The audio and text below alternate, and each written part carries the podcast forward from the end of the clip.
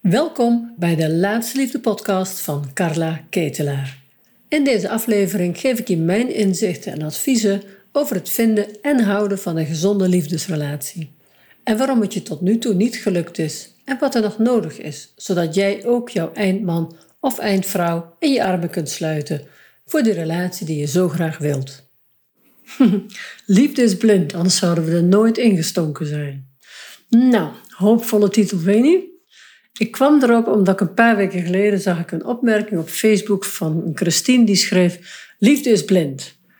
En die kwam bij me binnen, want oh, wat heeft ze gelijk. En gelukkig maar, denk ik dan, dat de liefde blind is. Want als de liefde niet blind zou maken of zijn, dan zouden we veel minder aan de liefde beginnen. En zou de mensheid inmiddels redelijk uitgedund zijn. En misschien vind je het een rare opmerking, zeker voor mij als liefdesexpert. Ik er wel helemaal achter. Want, zeg nou eens eerlijk, als we vanaf het begin zouden weten hoe vaak we elkaar tegenkomen in een relatie, zouden we dan überhaupt aan beginnen? En ik weet wel heel zeker dat heel veel mensen dan niet aan zouden beginnen. Dit is misschien ook eigenlijk wel een interessante vraag voor mensen die al een relatie hebben. Als je om je heen eens kijkt naar mensen die, waarvan jij nou denkt, nou, dat vind ik wel een leuk setje. Of uh, nou, zoals die het hebben, dat zie ik ook wel, zou ik ook wel zien zitten. Dus dat je eens kijkt, dat is altijd sowieso goed. Als je alleen bent en je hebt nou ja, een beetje de liefde, of je, hebt, uh, je haalt al jaren, herhaalt al jaren hetzelfde patroon. Als je dus een beetje aan mijn uh, laatste liefdeverhaal bent aangehaakt, dan heb je waarschijnlijk geen relatie. Het kan zomaar zijn dat je uh, slechte voorbeelden hebt gehad of geen hoopgevend voorbeeld. Hè? Als je een relatie van je ouders, hè, dat de een dominant was en de ander altijd aanpast, dat je denkt, oh, als dit de liefde is, laat maar. Nou, en als we geen goed voorbeeld hebben gehad als kind, ons niet hebben kunnen identificeren met iets waar we naar gaan verlangen, dan heb je eigenlijk te weinig rolmodellen gehad. Dus als je nu op zoek bent naar de liefde, kan ik je echt aanraden om om jou heen eens te kijken. Wat vind ik nou een leuk stel? Wie zijn eigenlijk wel een soort rolmodel voor mij. Want het is heel belangrijk dat je je verbindt met dat de liefde wel bestaat. Nou, en als je zo'n stel hebt om je heen, en het hoeft niet, het hoeft allemaal niet perfect te zijn, maar wel dat je denkt, wow, als ik het zo zou hebben, zou ik het heel leuk vinden. Dus iets waar jij je goed bij zou voelen. En vraag die mensen of ze aan de liefde zouden zijn begonnen als ze alles van tevoren hadden geweten. En sowieso interessant om een gesprek te hebben met mensen die al lang in een relatie zitten. Want vaak als we zelf zoekende zijn naar een relatie, hebben we toch een bepaald beeld. Vaak van dat het altijd leuk is en fijn. Als ik dan die relatie heb, dan voel ik me goed. Nou, ik ga zo vertellen waarom dat vaak niet zo is. Maar door te spreken met mensen die wel een goede relatie hebben en die ook hier wat over kunnen vertellen, ga je ook een veel realistischer beeld krijgen. Relatie is niet altijd leuk. Net zoals je in je leven alleen ook niet altijd gelukkig bent, ben je in de relatie ook niet altijd gelukkig, want we nemen onszelf mee. Nou, even terugkomen op de, de, de blinde liefde en, liefde en erin stinken. Want er is namelijk niet zo confronterend als een volwassen relatie. Dus als jij dat gesprek gaat hebben met jouw vrienden of, of familieleden of kennissen of wat dan ook over hun relatie, dan is als ze al lang bij elkaar zijn, is het, en jij vindt jij vindt het een mooie relatie, dan zit er waarschijnlijk volwassenheid in en zit er een bepaalde balans in. En doordat je dat gesprek met ze aangaat, wat zij tegenkomen, kan je gewoon vragen. Ik, ben, ik doe een onderzoekje in de liefde. Ik heb te weinig positieve voorbeelden. En ik, als ik jullie zo samen zie, denk goh, wat hebben jullie het leuk. Mag ik jullie gewoon eens wat, zou ik jullie wat persoonlijke vragen erover mogen stellen? Want ik denk dat ik een beetje een, een raar beeld van een gezonde liefde heb. Nou, en dan meestal zeggen ze ja, dat is natuurlijk een hele leuke, kwetsbare vraag. En mensen helpen elkaar graag als je er gewoon om vraagt. En dan kan je gewoon je vragen stellen. En dan zul je ook zien dat je in een volwassen relatie van alles tegenkomt. En nu ga ik er wat over vertellen.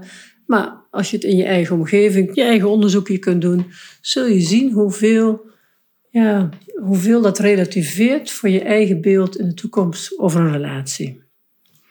Nou, niets is zo confronterend als een volwassen relatie.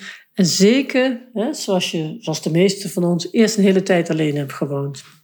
En je komt bij dat een hele andere gezinscultuur, een andere achtergrond. Ja, en eigenlijk zou het ook wel gek zijn hè, om te denken dat het allemaal vanzelf goed gaat. Bijna een onmogelijkheid. Hè? Je gooit twee mensen met verschillende rugzakken zo bij elkaar en dat zou dan lekker, lekker mixen gelijk. Dat twee levens zonder hobbels zo makkelijk in elkaar ritsen. Maar er zijn gewoon heel veel verschillen als je elkaar ontmoet. En die verschillen maken dat we soms denken: hè, heb ik me nou zo vergist? Ik ben zo vergist in deze man, ik ben zo vergist in deze vrouw. En wil je het goed hebben samen, dat hoort ook bij een volwassen relatie, dan laat, je, dan laat je eens een keer wat los van je eigen vaste overtuigingen. En op een ander moment hou je je poot stijf, omdat het niet onderhandelbaar voor je is. En beide kanten, dat is een gezonde ontwikkeling in een relatie. Dat je dat mag uitzoeken samen. Waar kan ik wel ingeven en waar moet ik echt die, dat geven en nemen? Waar moet ik echt voor mezelf opkomen? Nou, naast natuurlijk de verschillende achtergronden waar je beide uitkomt, raakt de ander je ook nog precies op je soft spots. Dus op plekken waar je extra gevoelig bent. Het lijkt soms wel toeval dat de ander precies jouw oude pijnpunten weet te raken. En van die onverwerkte zaken die iedereen heeft. Ook al heb je er 30 jaar therapie op zitten, de soft spots, de pijnpunten, komen vroeg of laat bovendrijven binnen een liefdesrelatie, binnen een nieuwe ja, diepgaande verbinding. Nou, ik ga er even een paar noemen. Waarschijnlijk heb je zelf ook nog wat. Uh, kun je er wel een aantal aanvullen. Nou, wat je bijvoorbeeld tegenkomt in een relatie, is dat je het gevoel hebt van: hij hoort me niet. Hij ziet me niet. Doe ik er wat toe voor hem? Hij bepaalt alles. Hij is te passief. Hij is er fysiek wel, maar emotioneel is hij afwezig. Nou, zo kun je er nog een heleboel aanvullen voor jezelf waarschijnlijk. Ik heb er zomaar even wat genoemd, die ik vaak terughoor natuurlijk. En als je hier iets van herkent of er zelf nog wat bij hebt bedacht, dan weet je ook precies dat dit je raakt. Het raakt iets in jou. En het is natuurlijk heel vaak niet gelijk duidelijk waardoor het je raakt of dat het je raakt überhaupt. Maar goed, waarom beginnen we dan toch aan de liefde? omdat we allemaal op zoek zijn naar liefde, aandacht, warmte en nabijheid. Het zijn hele normale volwassen verlangens. Ja, dus blijven we de liefde zoeken en aangaan. Gelukkig maar. Want de liefde is ook heerlijk, verwarmend, steunend, gezellig, door dik en dun. Heel veel fijns in de relatie. Ja, kunnen we de niet fijne dingen ook aan en kunnen we die uh, op waarde schatten. Hè? Hoeft de relatie niet op scherp gezet te worden als je conflict hebt of het niet eens bent samen. Hè? Hoeven we het niet op te breken.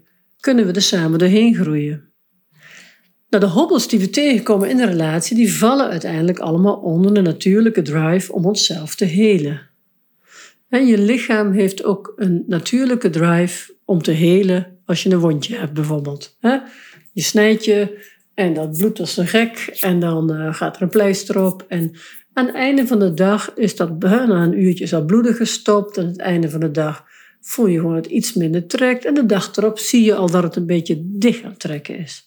Daar hoeven we niks voor te doen. Dat doet het lichaam vanzelf. Dat is een verlangen van het lichaam, zeg maar.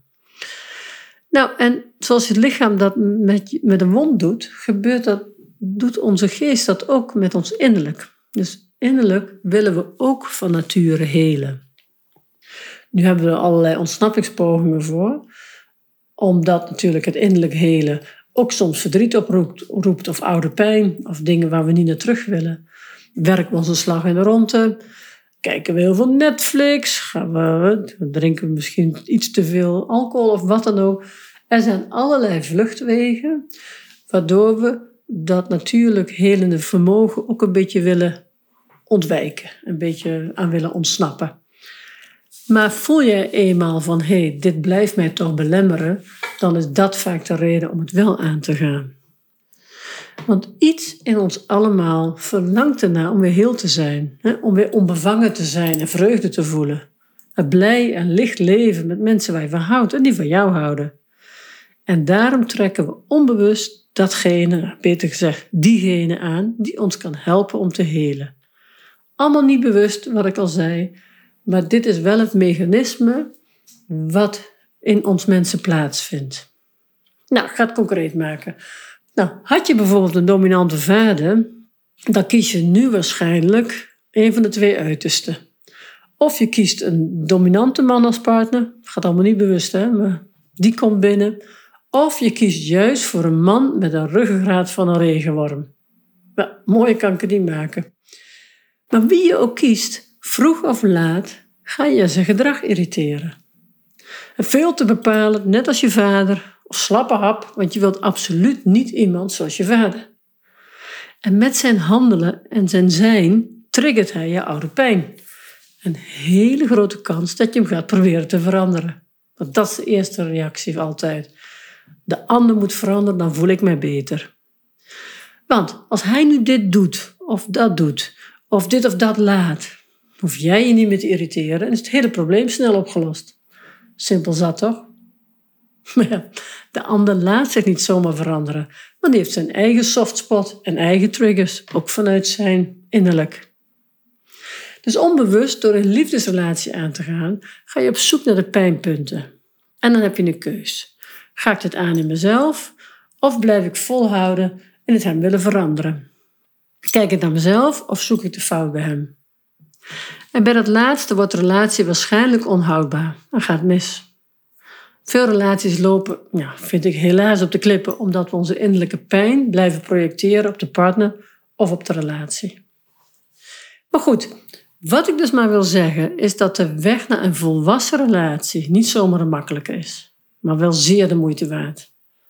Het is die extra dimensie in je leven met iemand verbonden te zijn wat verder gaat dan vriendschap. De speciale zijn voor elkaar. En dat het maar goed is dat de liefde blind is.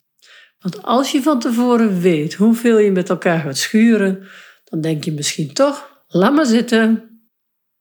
Het is dus maar goed dat we met gesloten ogen ingaan. Een keer diep ademhalen en springen maar. Want als je het niet doet, dan begin je er niet aan. Blijf wel staan dat ik je aanraad voor je jumpt, voor je springt, de zes karaktereigenschappen te checken bij jezelf en bij hem. Zodat je wel in een gezonde relatie belandt.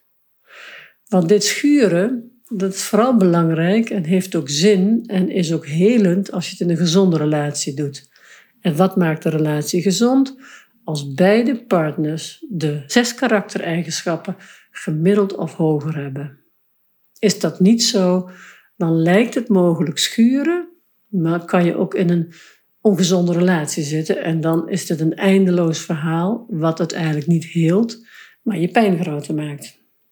Dus vergeet niet de zes karaktereigenschappen voor je springt. Nou, eigenlijk zijn we er dus ingestonken omdat we er een soort van blind zijn ingegaan. En zijn we aan het einde hartstikke blij dat we het gedaan hebben. Want we zijn en persoonlijk gegroeid en we hebben die fijne liefdesrelatie.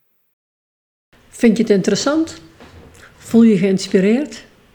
En voel je ook jouw verlangen om een eindman of eindvrouw te vinden om die warme, gezonde liefdesrelatie mee te hebben? Het bestaat. Al jaren help ik vrouwen er dagelijks mee en er zijn al heel veel mooie liefdes ontstaan. En als jij nu voelt, misschien moet ik er toch ook maar eens werk van maken, of misschien heb ik ook wel hulp nodig, dan vertel ik je er graag over. Ik doe dat in een gratis webinar of masterclass, net hoe je het noemen wilt. Daarvoor kun je je inschrijven via mijn website www.laatsteliefde.nl en dan kijk je onder gratis. Want geef niet op in de liefde. Het bestaat wel, ook voor jou.